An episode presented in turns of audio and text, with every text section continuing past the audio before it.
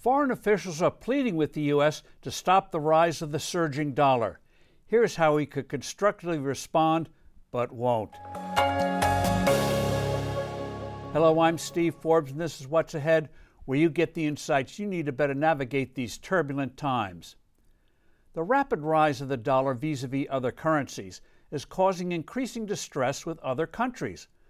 Globally traded commodities like oil and various foods are priced in dollars the strengthening greenback means they're paying more and more for these necessities at a time when their economies are weakening.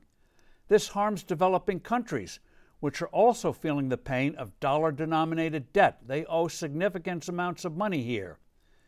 Meeting growing debt payments means cutting back domestic spending, an unpleasant prospect, especially when times are getting tougher.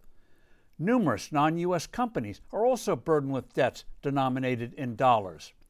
The dollar's strength is disrupting trade as exporters and importers find actual payments and receipts are not what they had anticipated. Trade will thereby slow, adding to recessionary pressures.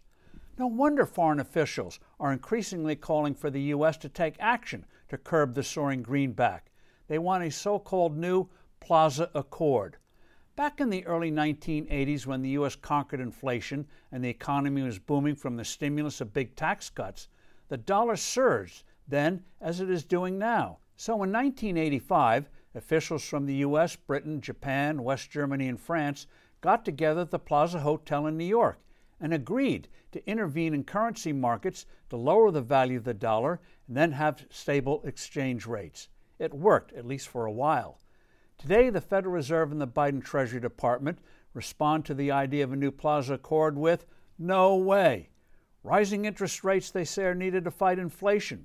The strong dollar means, at least initially, cheaper import prices, a good thing with inflation angry voters going to the polls in a few weeks. Too bad for such a response.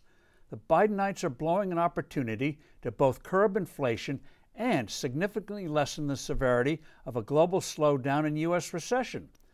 Contrary to the Fed, the cure for inflation is not engineering a recession, but rather stabilizing the value of the dollar.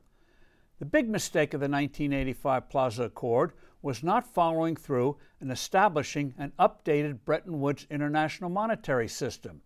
Under Bretton Woods, the dollar's value is fixed to gold and other currencies are fixed to the dollar. In other words, you had virtually no fluctuation between the value of the dollar and, say, the Japanese yen. What a contrast to the chaos of today.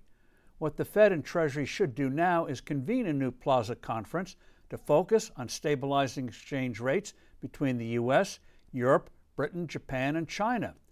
Intellectually, it's much too soon to bring up gold. Officials today are truculently clueless on the subject. But to have monetary policies focused on keeping exchange rates stable rather than orchestrating unnecessary recessions would be absolutely splendid. I'm Steve Forbes. Thanks for listening. Do send in your comments and suggestions. I look forward to being with you soon again.